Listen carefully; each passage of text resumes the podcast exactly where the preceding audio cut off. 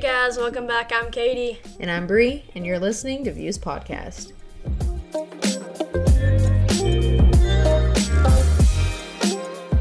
Views is a podcast where we speak on random topics with a queer twist. So glad you guys are back for another episode. Shout out to our listeners from all over Europe, Canada, South America, Asia, Australia, and New Zealand. You guys are great. Uh, we didn't know that everyone from all over the world would be listening, so we, we appreciate you guys. Last week, we decided to start introducing ourselves so you guys can get to know us a little better. So here we go. Yeah. Also, though, it's funny that you the way we said that because um, it makes us sound like we have hundreds of thousands of listeners. No, we really we have don't. like ten. But No, but we got so excited about everyone. I think some random people in these random places around the world stumbled upon our podcast, and now we're viral. Mm-hmm. I think it was because of our um, highest rated episode number two on anxiety, Yeah. and I guess you know Somehow, everyone in the world can. Everyone has anxiety. Yeah. yeah, so That's maybe true. they kind of were like, "Hey, yeah, well, I like those those people." Yeah. Well, anyway, start off with intros. Um, like I said before, I'm Bree. Um, I am a cis white woman. I am a queer woman. Um, I am agnostic, so there's something out there, but I don't know what it is. Um, my zodiac signs, I don't know why I can never remember. No, okay. My sun sign, I'm a Taurus, uh, Leo moon, and a Gemini rising. Look And at I- you go. Maybe that's I anytime the stereotype with Gemini that I know is that Geminis are crazy. So I want to know what Gemini rising means and how that attributes to my craziness. And if you guys don't write in, then uh, I guess we'll look it up, and we might even do a full on episode, Episode about on our entire zodiac makeup. That'll probably get entertaining and a little personal. I'll probably feel a little attacked, but Same. I digress. Leos definitely have a reputation. Mhm. Mhm. Is that And for your intros? Yeah, that's it. Who are you? Um, I am Katie, um, but I really would like to say my name is an unknown at this point, cause um, I don't really feel like a Katie, at least not today. Um, my pronouns and identifiers would be um, she, he, they, but I'm pretty fluid, and those might end up changing. Um, just like you know, my personality every day. Anyways, I'm non-binary, genderqueer. Um, I am AFAB. Um, I'm also agnostic. Me and Bree have that in common. Um, Leo Sun, Libra Moon, Virgo Rising. Um, yeah, I don't know very many Libras that are not what you'd call, I guess, stable. So and I don't really. unstable? Um, no, I mean I'm a Leo, obviously. Uh, but I, anyways, uh, I would Virgo. say we're all a little unstable in yeah, here. I agree. I agree. All this emotionally. Um, but I don't know any Virgos at all, so we're definitely just gonna have to dive into an episode of like full Figure out on. what that means. Yeah. Um, I'm mass presenting. Um, I'm pretty androgynous, and I am new to the blogging world. I, I created a new blog a few days ago, so excited about that. And today, um, honestly, I'm feeling a little overwhelmed, but I'm rocking a man bun. So You are rocking a man bun. Oh yeah, I didn't say how I feel today. If I was a color, I would probably be like, mm, like a burgundy slash burnt orange, but like not in a great way. If that makes Oh. sense. You know. so more on the burnt side. Yeah. Yeah. Not not the best day ever. Not the worst day ever. But I'm just kind of here. well, it is Sunday, and then tomorrow we have to go back to work, and ugh, so Yeah. True. But what what are we talking about today? What is this podcast? you go for it. Okay. Um, well, today we'll be talking about um, basically women, non binary people, queer people, anyone who isn't a cis man. Yeah, pretty much. Um, yeah. Anyone who isn't a cis straight man. And we'll kind of talk about those people in the workplace or in male dominated fields. So, like, for me, I'm going to be speaking as a queer woman in a male dominated field, specifically sports broadcasting, because that's what I do. And Katie will be speaking to. Um, so I am obviously, like I said before, I'm non-binary, but obviously I'm female presenting. Um, so I'll be speaking from a queer, like a queer twist, I guess, um, to that in a uh, male dominated dominated field as well. I work in EMS, so uh, we kind of have some first person point of views from our fields of Yeah. male Male grossness. domination. Yeah. no. Um, but I think to give a little perspective to our listeners on what we do, and I love talking about myself and my job. No, I'm just kidding, but I but I will for the sake of this podcast. Um, should we get into some specifics? Just like tell people what we do, like specifically. Sorry, I'm a little tired. Yeah, let's do it. It's a whopping 7 p.m., folks. This is past our bedtime. But um, yeah. So I work in sports broadcasting right now. My title technically is dir- the director of video and broadcast for an athletics program. yes, it is. So basically, what that means is I'm in charge of getting our athletic games put onto ESPN or and ESPN a lot of other stuff. and a lot of other stuff. So I manage my crew, my students. I do scheduling, training, hiring, um, keeping a lot of people happy, a lot of communication for back and forth between the university I work for and like the actual company that I work for. And She never ever stops working. We'll be on date nights and there'll be someone calling her, or we'll be sleeping in because we finally have a day off together, and there'll be people calling her. at 8 a.m. Yeah, and it's um it's pretty annoying because I just want some time with my girlfriend. Why would you want that? With me, a Gemini rising? Yeah. But yeah, that's what I do now. Um, before now, I was kind of like a producer at another university's athletics program, and there I did the ESPN broadcast and I did the content side, so a lot of creative for a TV show that I was editing and creating every week, a weekly sports show for social media. I was in charge of all that stuff. Um, I helped you. yeah, yes, yes. Katie came on me with some shoots when I had no other help because I was one person doing was 12 literally people's jobs. a lot of times Yes. that you yeah, guys don't have any help. yeah. They're like, so just figure it out. that's kind of the world I'm in. That's what I studied in college and graduated, you know, planning to do with my life. And that's what I do. So I guess in that Mm-hmm. way, I'm very lucky. Not a lot of people can, you know. I mean, a lot of people, but it felt like during COVID graduation, not a lot of people in my class for- Mm-hmm. and like my college and you mm-hmm. know my journalism school got to graduate and go do the job that they studied for. So I was one of the lucky ones, and I love my job. I hate my job on some days, but for the most part, I love my job. It's it's like half part luck, but it's a lot. Also, is a lot of it is you having the talent that you have. Like, you know, you take a lot of nothing and make it into you know a lot of something. So she's very talented. Now, that's not what this podcast Yes. is about. Okay, well let's move into the next one. Let's talk about then. how talented you are. no. What do you do? Um, so I, I work in the EMS field. Um, I am an EMT.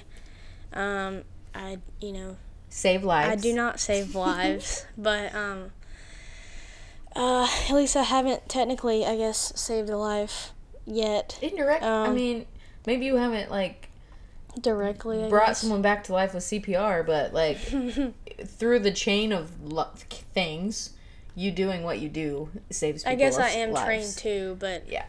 um, but yeah, we just uh, we transport patients, we go on nine one one calls, Mm-hmm. um, emergency stuff, all that good jazz. Um, but yeah, we're- we're definitely a male dominated field. I have slowly seen a lot of lot more like um, those who identify as women in you know management positions, etc., and having the authority over you know people and stuff like that, and not to mention how many paramedics that I know that you know identify as female. So that's that's amazing. It's like there used to be like only paramedics were men and like it just it slowly has like changed because you know women are freaking great. You know what I mean? to say the least. To say the least, yeah, we're so smart and all that good stuff. But yeah, So you kind of like talked about it there, like the makeup of like your coworkers and the people you Mm-hmm. work with. So like on a day to day basis on your team, Mhm. where you work every day, what's like the makeup look like? How how many men? How many women? Who's the Um, boss? the men are in power and obviously the those who are in power of those men are you know the paramedics and all that the people with you know higher degrees and those things to manage so how many women paramedics do you have? uh none at my station Mm-hmm. um but there your friend jordan is a Yeah. paramedic and i know other paramedics um That are women that are yeah i know elsewhere. yeah but i don't really directly know of a Yeah, uh, exactly. someone identifies as female And you've been paramedic like working uh, near where I work out. Yeah, for for- almost a year. well, a year yeah A year. a little over a year So which that- obviously it hasn't been a lot but um, i have worked at like three or four different Mm-hmm. places because of how many times i've moved around so um, i have come in contact with a lot of ems personnel Yeah. So like the hierarchy there, it's like EMT, paramedics, and then like the bosses, management. a lot of management are you know trained as Mhm, par- like everyone has like you know a medical Yeah. So I guess my point would be that like the women on your team are EMTs. And then Yeah, you move up the level to paramedics. It's But just- once you hit that paramedic level, level it's only guys. Oh, your I mean team. there there are some females, but yeah. No, on your team. Oh, yeah, no. Yeah, there no. I'm talking about like specifically who we Yeah, work with. yeah, Because that's what we're gonna be talking about is our day to day experiences. No, yeah, no, So not like at all. you go to work every day and you work with a bunch of dudes. Yes. A couple of women, Yes. but you're usually a bunch of dudes. Yes. And a bunch of dudes are your bosses. Mm-hmm. You answer. Exactly. Yes. Yeah. So, when in my experience, pretty much same thing. When I Mm-hmm. was like in college, all everyone I learned from, all my bosses, all the you know like video and broadcast related organizations I was a part of, Mhm. all led by dudes, all led by men, white men, to be specific, Yeah, it, yeah, white men. straight white men, to be Straight even more specific.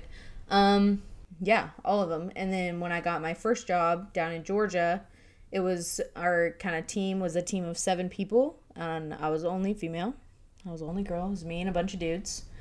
Um, and then here, my team is even smaller. It's three person team, but it's two dudes and me. hmm And then, of course, my students. Straight white men. Yep, yep, straight white men. Um, so those are this, yeah. Just to put it in perspective, not a lot of women in broadcast that I've worked with. Like there are a ton of women in broadcast, but just you know, not in my experience. And then the people who are in power. Now I get to say it's me because technically I am the boss now. But, But, honestly, how many who do I answer to day to day? how many women or you know those who are not straight white men how many of those are like in your position like in the producer seat are a lot of those Tons. women mm-hmm. oh they are okay well i know that like all your sideline coordinators and stuff like that those are mainly women right or Yeah, but when you look at a talent team, you have your play by play, uh-huh your color commentators, and your sideline. So, So when you think that- about the like hierarchy, if you Yeah. were to look at it as a hierarchy, your play by play and color analyst people are always men. oh. It's breaking out to be that? a little different now. That's just the name of the game. When you watch a sports, you, Uh-huh. you you watch the Super Bowl. Who's commentating? yeah you're right Who's up in the booth the whole game? Mhm. And then who do they toss to on the sideline? A woman yeah right? And it's changing now. I've watched I watched a few baseball broadcasts last year, like MLB broadcasts with Mhm. like Jessica Mendoza commentating, and so like it's it's breaking the structure a little bit, but even within like the women in broadcast that you know are like the talent people behind Oh, the scenes. okay. If you look at like producer, TD director, that kind of stuff, in my experience, the way I've learned and the teams that I've been a part of and the crews and stuff, it was always a man in that seat. Mhm. It was always a man in that seat. So And you're the students that you're training, most of them are men or women, a little combination of the Um, two. What have you um, experienced? probably um, my students, the crew. There's more guys than girls, but um, definitely, yeah, definitely more guys than girls. I guess ratio wise, um, from I guess people who are on the field, court, arena, etc. Um, to those who were in the say the control room, how does that differ? Is there more men in the control room handling things behind the scenes, Well- or those behind cameras? How does that work? Um, our crew, uh, there's camera operators, there's our control room people, and then there's our talent people. So our sideline reporter um, was one of my female students. Um, our play-by-play and talent people for women's basketball, we had a woman color commentator, but a male play-by-play. Um, and then for all of our other sports, it's two two male commentators, a play-by-play and a color analyst. Okay, so those who let's speak a little bit about those color commentators, your sideline, um, and those in the control room. For those who do not know, you know about broadcasting or the names or the those people who you know make the broadcast happen, can you tell a little bit um, to our viewers about how that works and like what a sideline operator or sideline person is, commentator, Um, yeah, color so people? The play-by-play person, when you're watching a game or listening to a game on the radio, whatever, your play-by-play person is the one that's like, and so and so passes the ball down the field, touchdown, blah blah. blah. So that's your play-by-play, telling you what they're saying. So your color commentators are providing the analysis. So there's kind of piggybacking onto your play-by-play. They're usually people that have played the sport before. They're Okay. just adding that extra knowledge to the game that you're watching. And then your sideline reporter, that's the person they toss to. She's he or she is usually standing on the court or on the field with their mic. They're interviewing the coach as they walk to the locker room at halftime. They're listening in on the huddles at halftime or just during timeouts and stuff and they'll like tell you what they heard in the huddles. That's your sideline reporter. So why do you think that most of your sideline reporters are female Mm. or straight white women? You know. Yeah, I mean that's that's kind of the structure of of sports broadcasting and how it's how it's been. Um, there are a lot of male sideline reporters too, and that's the way it was. It was all it was just a male talent team, period. But as women started working their way, they worked their way into like the sideline position first, Okay. and they're kind of breaking into the play-by-play color space now. Um, I don't even know if that's accurate, but just in my experience, like now it's way more common to hear like a woman doing color or a woman doing play by play, but it's still not a ton. Okay. So another question for you: What made you want to be, say, a producer or be in um, the control room rather than working sideline?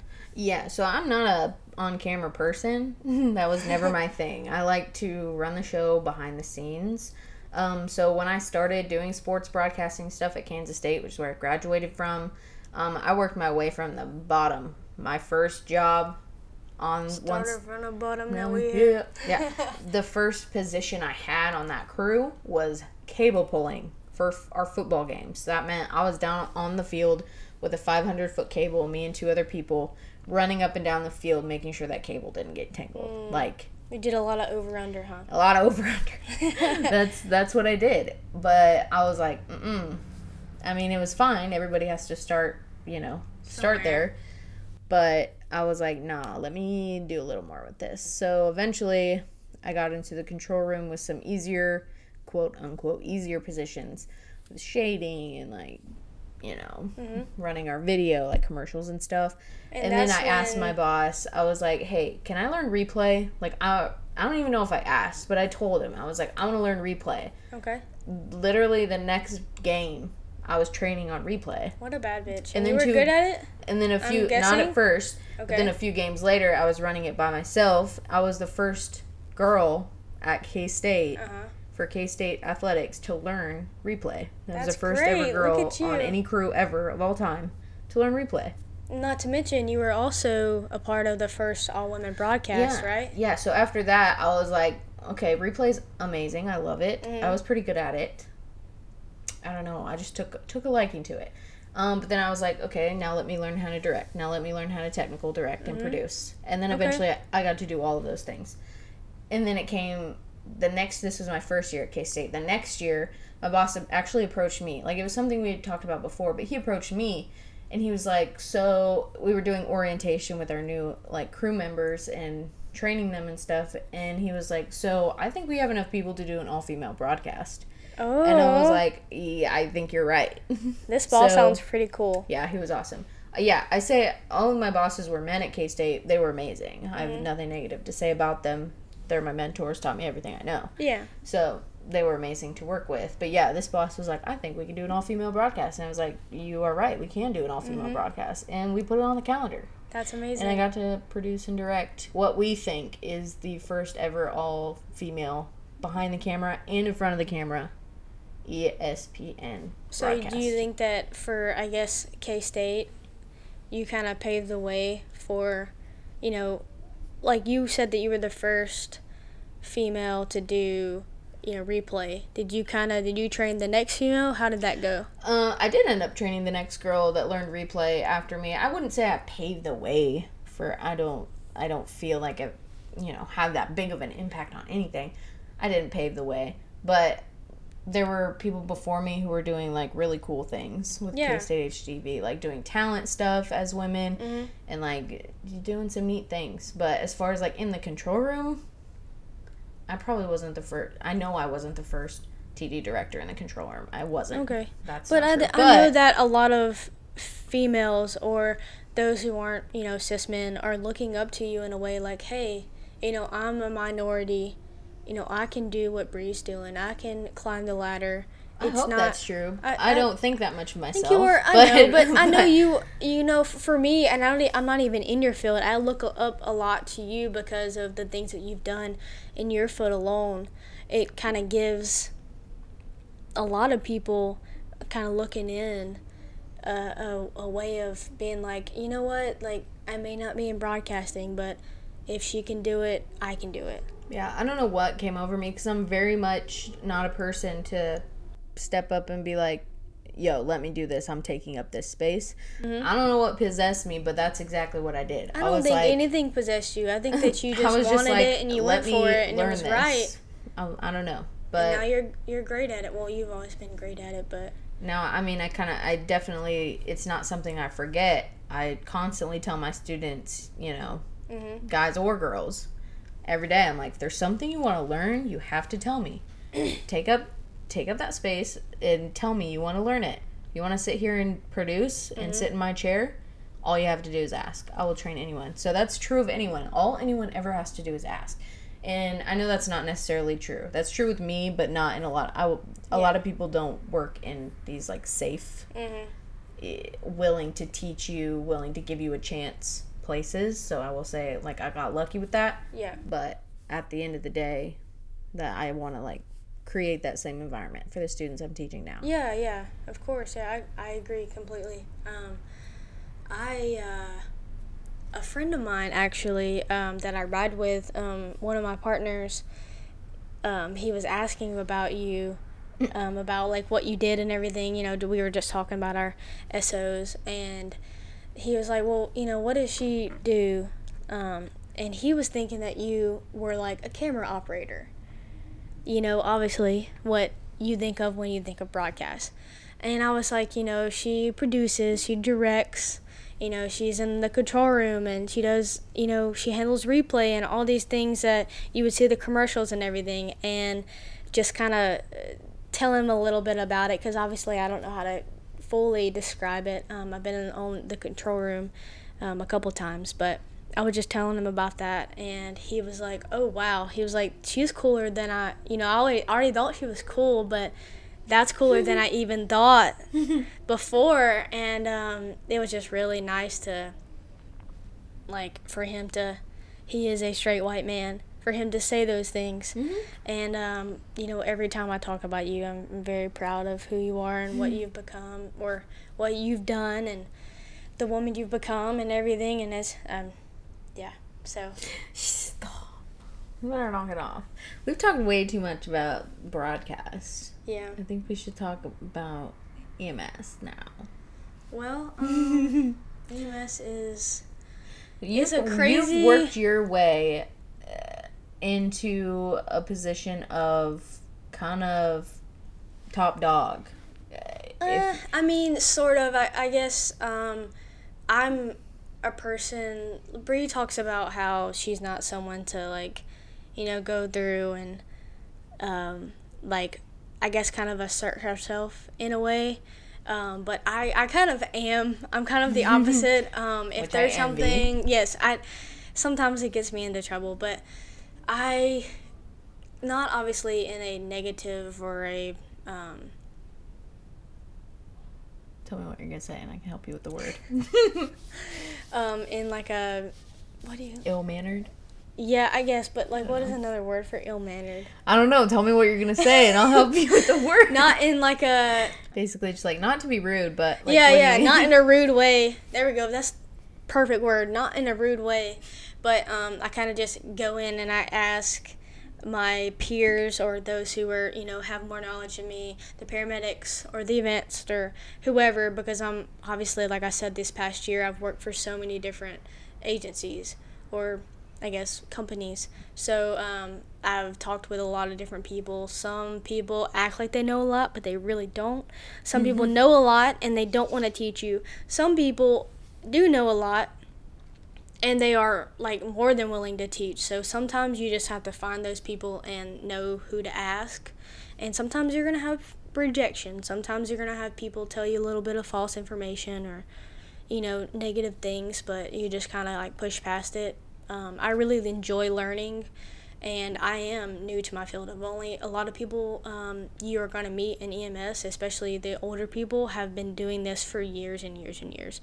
They start, you know, in when they're 18, right out of high school, or you know, while you know most people would be going to college, you know, your college years, they would be you know, getting their EMS license, whatever, and going that route. Obviously, it's still college. It's still, you know, having a certificate or some for some people even a degree, but um, people have been doing this forever. So it's kind of intimidating in that way, but at the same time, you just kind of have to. It's very humbling, and I'm perfectly okay with working with those people. But you That's put yourself in a position to learn, and people have picked up on that. Like, Yes. Yeah. like your superiors have been picked up on that, and you've been kind of like given some opportunities yeah, and uh, because of it. Yeah, of course, and I do have a very open mind.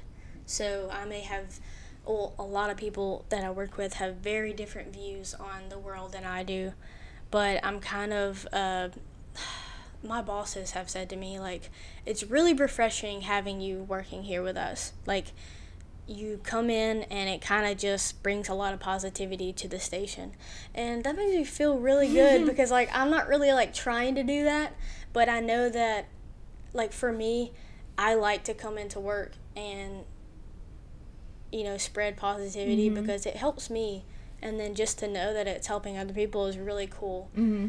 um, Probably people are used to like you know like negativity, Mhm. maybe some arrogance here and there, maybe some of that, and they're not used to like um, someone kind of coming in and asserting themselves as someone positive. yeah yeah. A lot of people will come in and assert themselves. Mhm. Might not be in a good way, but they're probably not used to someone coming in and being like actually eager to do a job, yeah and probably get a lot of people that are like, Ugh. people are sometimes intimidated, which I, you know, have to watch my back because people do get a little bit jealous of, you know, like people who are confident and come into spaces and kind of, take up that space. yeah, take up the I space. I mean, that's the whole point of this episode, though, is is talking about how us, as me, a woman, you, a non-binary person, have come in and learned to take up space in our fields, yeah, and like and to be so way up, unapologetic about it. unapologetic. Yep. because like growing up especially in like say the small towns that we did where gender norms were so kind of enforced and kind of handed down in a way Mhm. like generational and i know f- specifically our generation gen z and a lot of millennials were starting to defy that those gender norms um, long story short, I think that a lot of things are changing, and I'm we're very grateful for that. So Yeah. if you we're are, hoping that eventually, like this podcast episode specifically, becomes irrelevant. Like we're gonna get to a point in society Yeah. where it's not against the norm for a woman to like stand up and demand a raise, for a woman to be the CEO of Yes. all of these yes, massive companies yes. for and we're seeing it we're not like we're not discounting that that isn't happening now because Mm-hmm. it is but it's still you look at the numbers you look at the time Mm-hmm. the way we grew up it wasn't like that and we're not old we're literally early 20s so it's not that old that these changes are being made Yeah. it's all very recent and new And if you are a woman or someone who identifies as such or someone that, you know, is against the stereotype, like take up space. Y- you deserve it. We are just as, you know, worthy of that space as anyone else is. So take it up. Like, don't, like, be confident in that. And if people are going to sit there and judge you for it or make you feel uncomfortable because they're uncomfortable by you taking up that space, excuse my language, but fuck them. like 'em. you know, that's your career. That's you should never feel uncomfortable in a workplace. And if you do, people make you feel uncomfortable just by being yourself. then you're doing something right. Yeah, But you're doing something time- right, and you need Workplace And- needs to change. yes, of course. but that's what this episode is about. But you talked about just a few seconds ago things being passed down like generationally. Yeah. And so specifically, we want to talk about the toxic masculinity in our fields. Yes, for sure. So, I mean, eh, first of all, what is toxic masculinity? What is it to you? What's your personal for, definition? So for toxic masculinity, I want to start by saying that toxic masculinity is not just with those Mm-hmm. who identify as male. Um, it's also in the lesbian community. I know for for a fact it's in the lesbian community. Um, a lot of that can also be um, in the trans community as well. Toxic masculinity is basically um, actions or words that are kind of bro culture, I guess. Um, well, I mean, it- looks different in everyone, but like a generic des- definition to me would be toxic masculinity is anything that kind of puts being quote unquote masculine mhm. into a box. yeah. So like toxic masculinity would be saying that it's wimpy or girly or weak for a man to cry or a masculine person to cry. Mhm. So like adopting toxic masculinity means you're adopting those kind Yeah. of like negative associations And gender norms, like, masculinity. yes. So like you can't wear pink or Yeah. you're not masculine. You Mhm. can't cry or you're not masculine. Yep.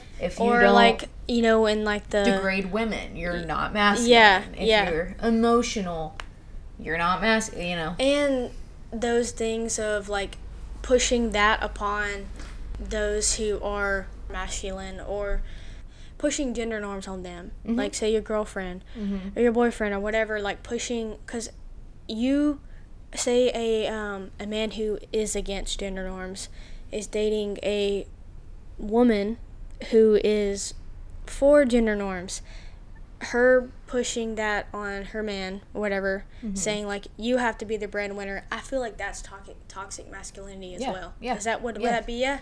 It's basically if you hold a clipboard, and on that clipboard you have qualities or actions that can be deemed as weak or feminine. Mm-hmm.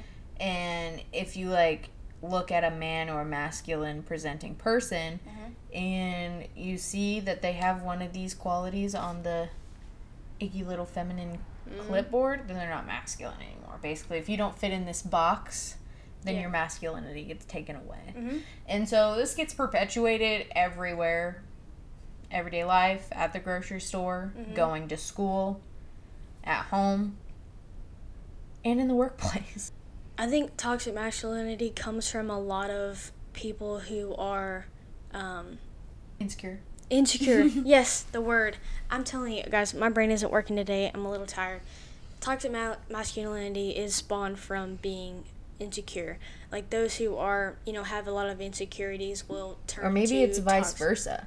Maybe it's toxic. The culture of toxic masculinity Uh-huh. breeds insecurity. Yes. Yeah, Yeah, I think it's vice versa because if Yeah, there wasn't this culture way. of I agree. toxic masculinity, then There certain men be a lot of. there wouldn't be such a thing as like you know the machoism. The Yeah. um, certain men wouldn't care if they cried. Mhm. It's like the culture of yeah, like you said, it goes vice versa both ways. I think that with anything, I think you're safe to just not put anyone in a box because, you know, we're not made to be put into boxes. We're all different and Human you can nature. be very fluid with your style or whatever whatever you identify as. Nothing about human nature is binary, and that Yeah. includes masculinity and femininity. Yeah. it's a spectrum. Of course. Um, but how how have you seen toxic masculinity in the EMS? Um I, I guess it kind of goes with bro culture in the EMS field. Like, um, so before I identified as, non-binary, I um, I was identified as a cis woman, but um, I was lesbian and I was masculine. Um, well, I still am. Mas- I was have always been masculine presenting. So you know that honestly is kind of like breeds a lot of men if they are you know quote unquote down with it, down with the whatever. They will um, kind of take a liking to you because you quote unquote like the same thing, and um, a lot of times you know, they will feel comfortable because you're just one of the guys, and they'll say things and all that, thinking that it's kind of like okay mm-hmm. to say those things ab- about other people or about women, um, because in a way that is toxic masculinity, just by you know kind of degrading women or putting women in boxes or mm-hmm. categorizing them or critiquing them on their looks or you know she's got an attitude, so she's a bitch, or you know things like that. Um, kind of feeding into that, and I won't lie to you. Right now, um, I will tell you, and I guess this is kind of like confession corner. When I was, I guess, quote unquote, a baby gay, I um, I did feed into these things. I let them happen around me because I was I was insecure and I wasn't comfortable with who I was and I was scared to speak up. You know what I mean? I was scared to speak up because I was finally quote unquote accepted when I had never been accepted before. You know what I mean? Mm-hmm. So for a while I fed into that and just by gaining my confidence, I was able to, you know, say I always thought that it was wrong, obviously, but at some point you just you realize that you aren't comfortable with trying to keep the comfortableness with your peers mm-hmm. who are guys.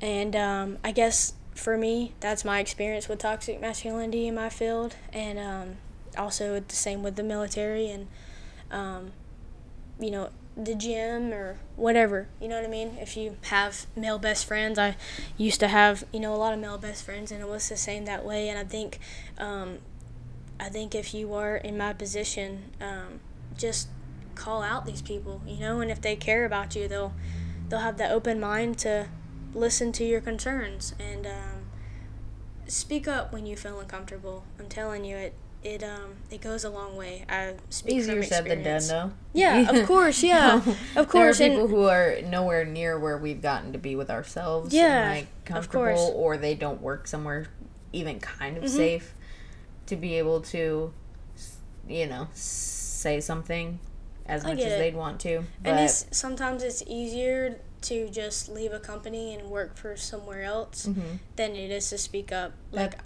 I yeah. understand that, and that sucks.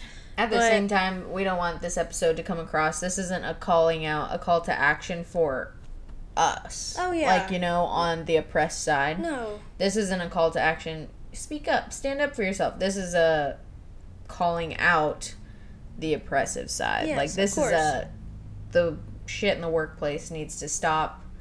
It's yes, it's kind of like being like use uh, metal straws, save the turtles, mm-hmm. blaming the individual when mm-hmm. it's really like these massive corporations yes. that yes. are responsible. It's kind of the same thing. Yes, it's like blame sure. the sing blame this woman who's trying to make her way in this world for not standing up her, for herself when it's really the world against her. I agree. Yes, completely. Yeah. Um, I'm just speaking from experience on what you know toxic masculinity has meant to me. Yeah. In my field. Even me though, sometimes depending where I'm at, it's not necessarily at work. I don't feel this way, but just in real life. If I'm somewhere where I'm comfortable and I'm like unsafe and people are saying shitty things, oh yeah, I'm not gonna say anything. I, I agree. I mean, as um, growing up as a as a woman, it's kind of ingrained in our brains that like we have to be, you know, not say anything or you know, cover up ourselves or not go out at night and stuff like that. And it kind of is the same sort of way. If you're uncomfortable, don't speak up because you're unsafe. Mm-hmm. So, like, I, I completely understand that. So, what does um, toxic yeah. masculinity mean to you in your field, Bree? Oh well. no, we. I mean, we we experience the same things, same same shit, different, you know, workplace. Like, just being specifically doing what I do now. If I can think back, um, I think about this a lot still. And actually, like when we were at K State, it reminded me because I saw the person who had who did this, um, just a couple months ago. But there's a, a time I was directing producing at K State, Mm-hmm. and the director producer runs the show. You know, Yeah. they're they run the show. For sure. They tell everyone what to do. They're getting the show on air, etc. So there's this dude that I worked with. He was I was a student. He was also a student, but he and like he just could not take orders yeah. from me whatsoever. Like he just refused to. He was a dick. He was a total dick, and it was because I was a girl. Like hundred percent. He, He would not listen to me because I was a girl. power, huh? Yeah, he would not listen to me. So I've experienced a lot of that.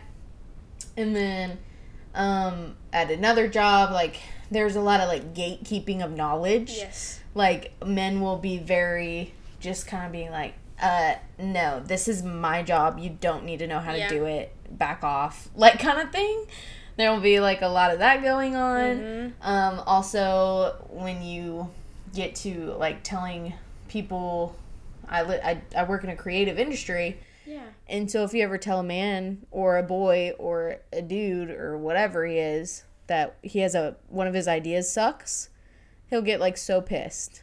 He'll just Yeah. get so Uh-huh. mad.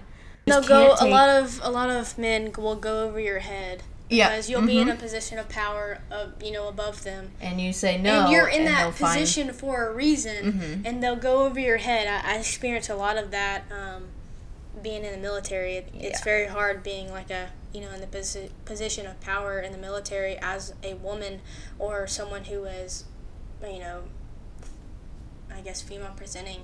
Um, I identify as non-binary, but you know there are a lot of people who still think that there are Mhm. male female Mhm. so in you know their heads it's hard to like take or especially when i'm when i'm younger than these people um, than these men and um, it, it's really hard for some people to take orders yeah, from women it's like they cannot fathom Yeah, it. yeah. So I've experienced that on like at multiple jobs that I've been in. Um, yeah, I've had I've had men and like bosses of mine take credit for my work. Yeah. And different things like that. Um, yeah. So just And a mess of stuff. and a lot of i've seen a lot of this happen too when those people won't like take i guess orders or whatever from you so they'll go over your head those people that they do go over their head they're they kind of just do whatever they want to like pacify them yeah. Yep. they don't They'll just be give like, them "Whatever." repercussions they don't you know it'll be something that will pacify the situation Mm-hmm. and it's almost as if like enabling them Yep, to do does. more you know It to continue them. doing it It just perpetuates the the that they don't have to listen to. Yeah, It just yeah. supports that ideal. But like to your what you were saying about bro culture, I've had a ton of that. Like at my Mm-hmm. last workplace, you met some of them. There was like that one one coworker I had in particular that I could not stand. Um, and Yeah. Mm-hmm. you did not like them either. He would say disgusting things Yeah. to me and just thought it was chill because Yeah. I don't know if it was because I was gay or if just because like he thought he was funny. mm-hmm. But that then there was another time we were actually broadcasting a game, and um, one of my coworkers said something about like we were shooting stuff pregame, so like our cameras were shooting warm ups and stuff like that, and it was like a women's soccer game. And one of my coworkers said something like really inappropriate to me about one of like the players, kind of being like, "Hey, Bree, like, huh?" And I was like, "Are you fucking kidding me?" Yeah. like, I was like, "Don't talk to me like that. I don't know who you think I am, but I'm not that." So And I think there's one time that um, that specific person, um, I came in to visit you, and he commented on my appearance in front of you, Mm-hmm. and you told me about it, and I was like, "Are you kidding me?" Yeah.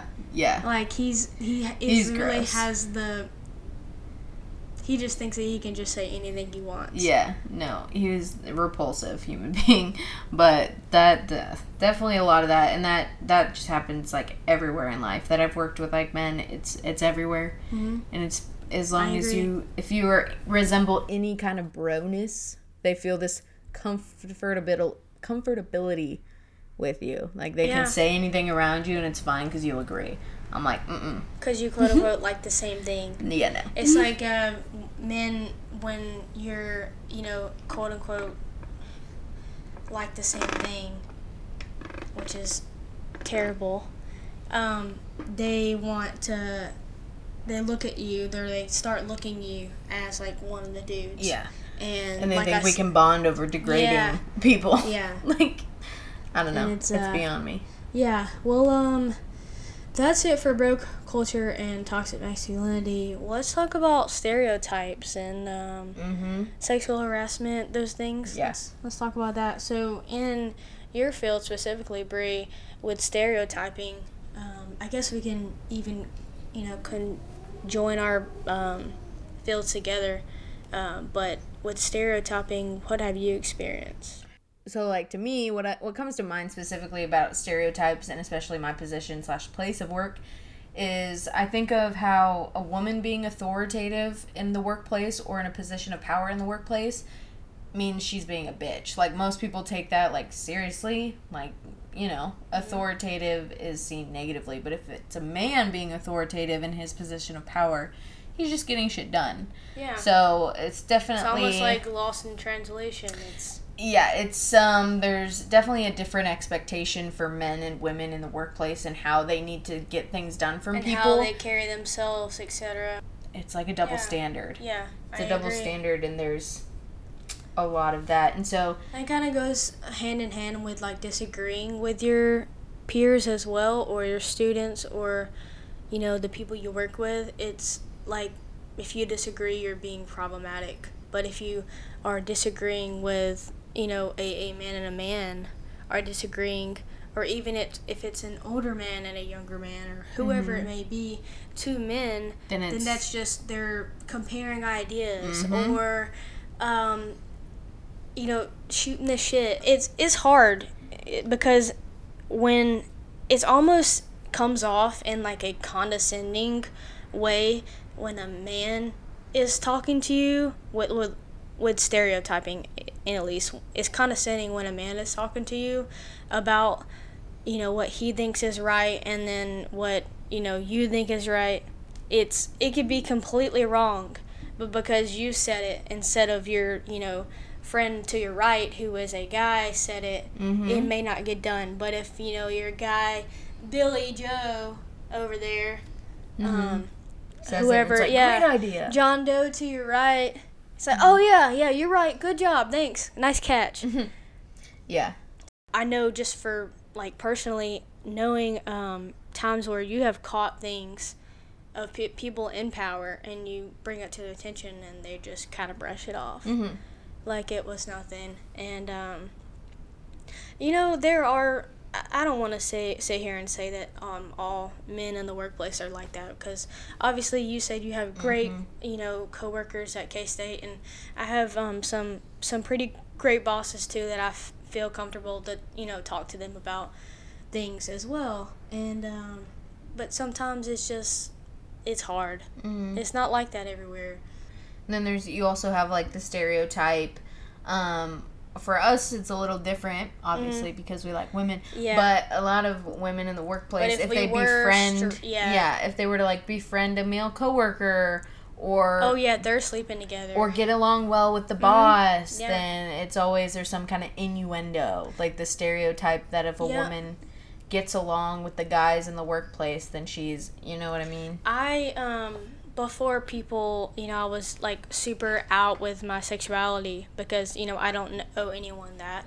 But before I w- used to work in retail, and I would have a lot of male friends because I just got along with men a little better, you know, and um, also um, a lot of men would you know come up and talk to you and stuff like that. Females um, are kind of less likely in um, where I was working to do that. There were a lot more men on the floor than there were women, so it was crazy. Um, I'd always kind of have a lot of uh, male friends, and I would you would hear through the grapevine, or someone would even directly ask you to your face, "Are you sleeping with so and so?" And I'm like, "No, I'm gay," or no, we're friends, and people would just not believe you at all. Mm-hmm. Especially if that if that guy was you know had dated other female coworkers or dated people at that same place or where it was known to date people that what they worked with. Um, it's uh, it's crazy. Stereotypes suck, Mm-hmm. honestly, and if you are asking for a raise, it's like, um, no.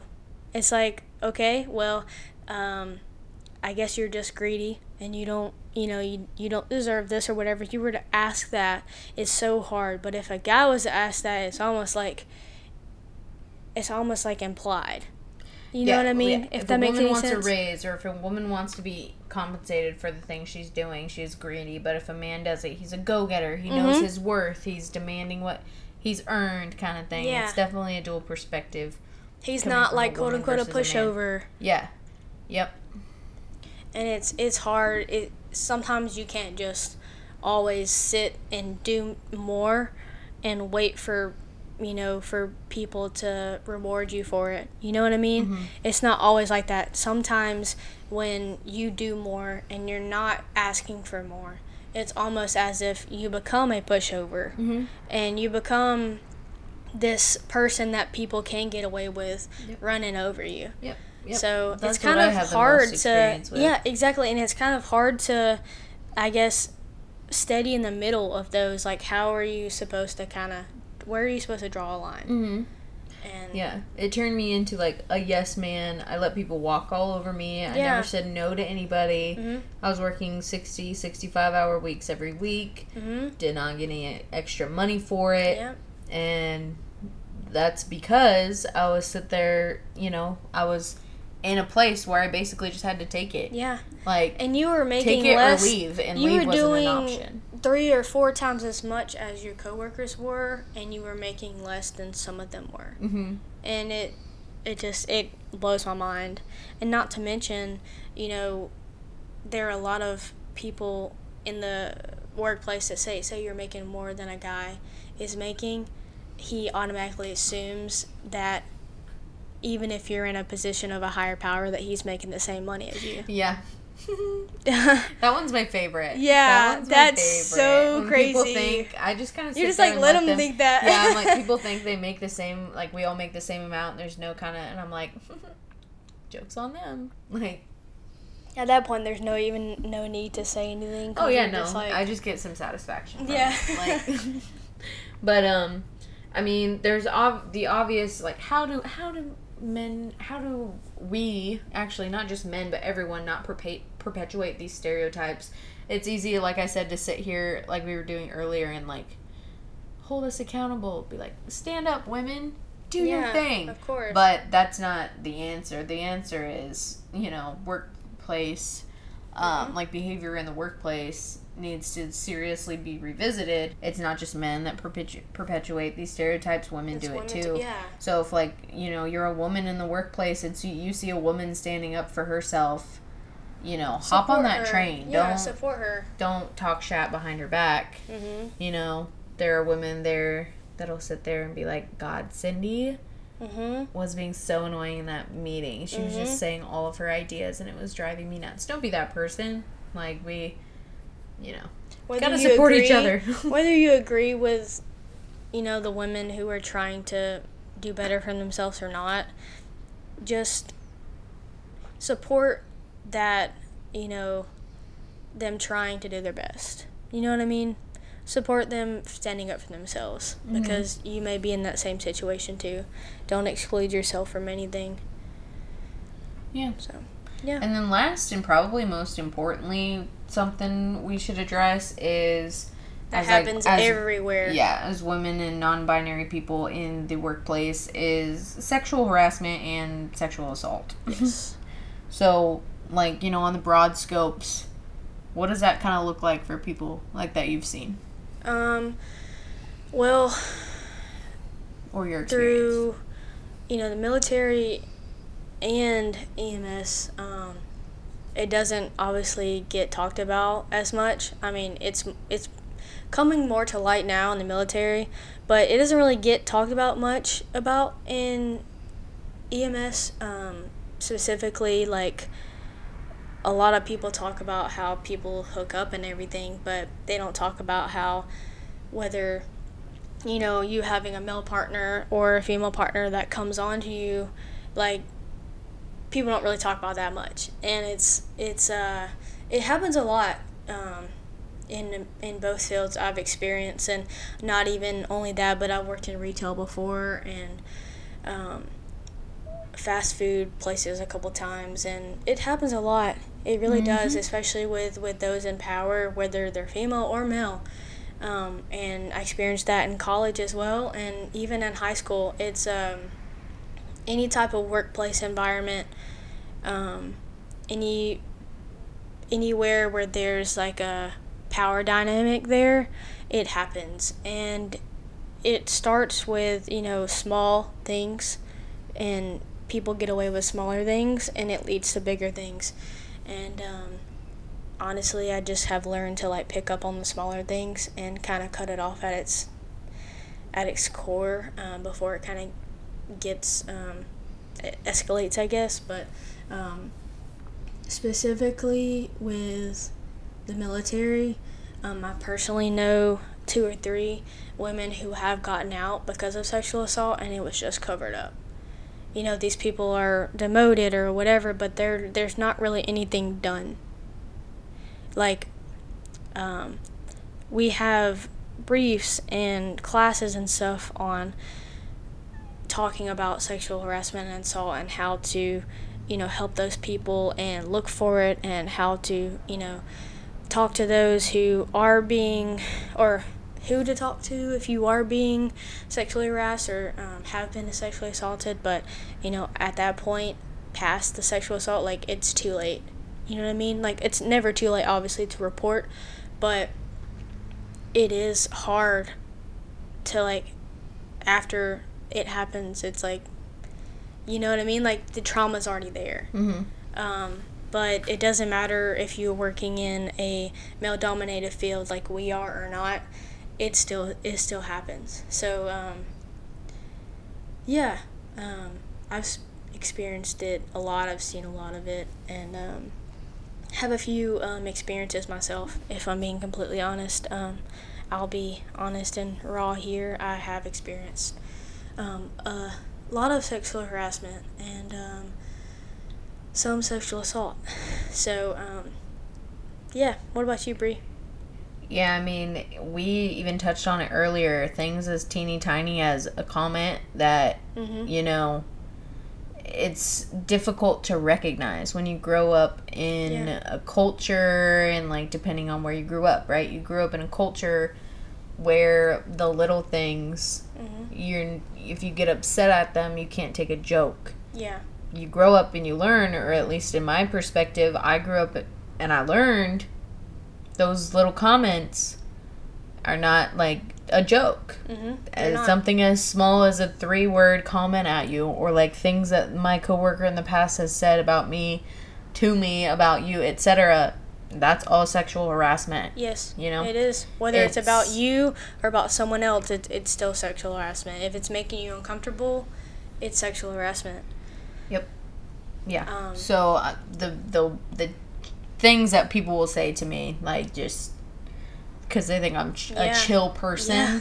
and yeah, I don't like conflict, you know, fairly uh-huh. chill, but I'm just like, it, it almost invites people yes. to say these things to me about me or, you know, about me, but. Mm-hmm. They think they're out of my earshot, yeah. but they like want me to hear it. You know what I think? Mm-hmm. You know. Yeah. So that's like a lot. indirectly talking to you. Yeah, like indirectly talking or talking about me and I can hear them. That happened a lot, has happened a lot. So I'm just like, mm, yeah. So it's just, it doesn't have to be big, you know? Mm-hmm. It's these tiny little things, like you said, that kind of bubble up and lead. And like you said, you've learned how to cut those things off at the source when mm-hmm. they're small. A lot of people, you know, haven't learned how to recognize those things yeah. or don't want to be seen as like the uptight yeah. person who can't take a joke when that's not what it is.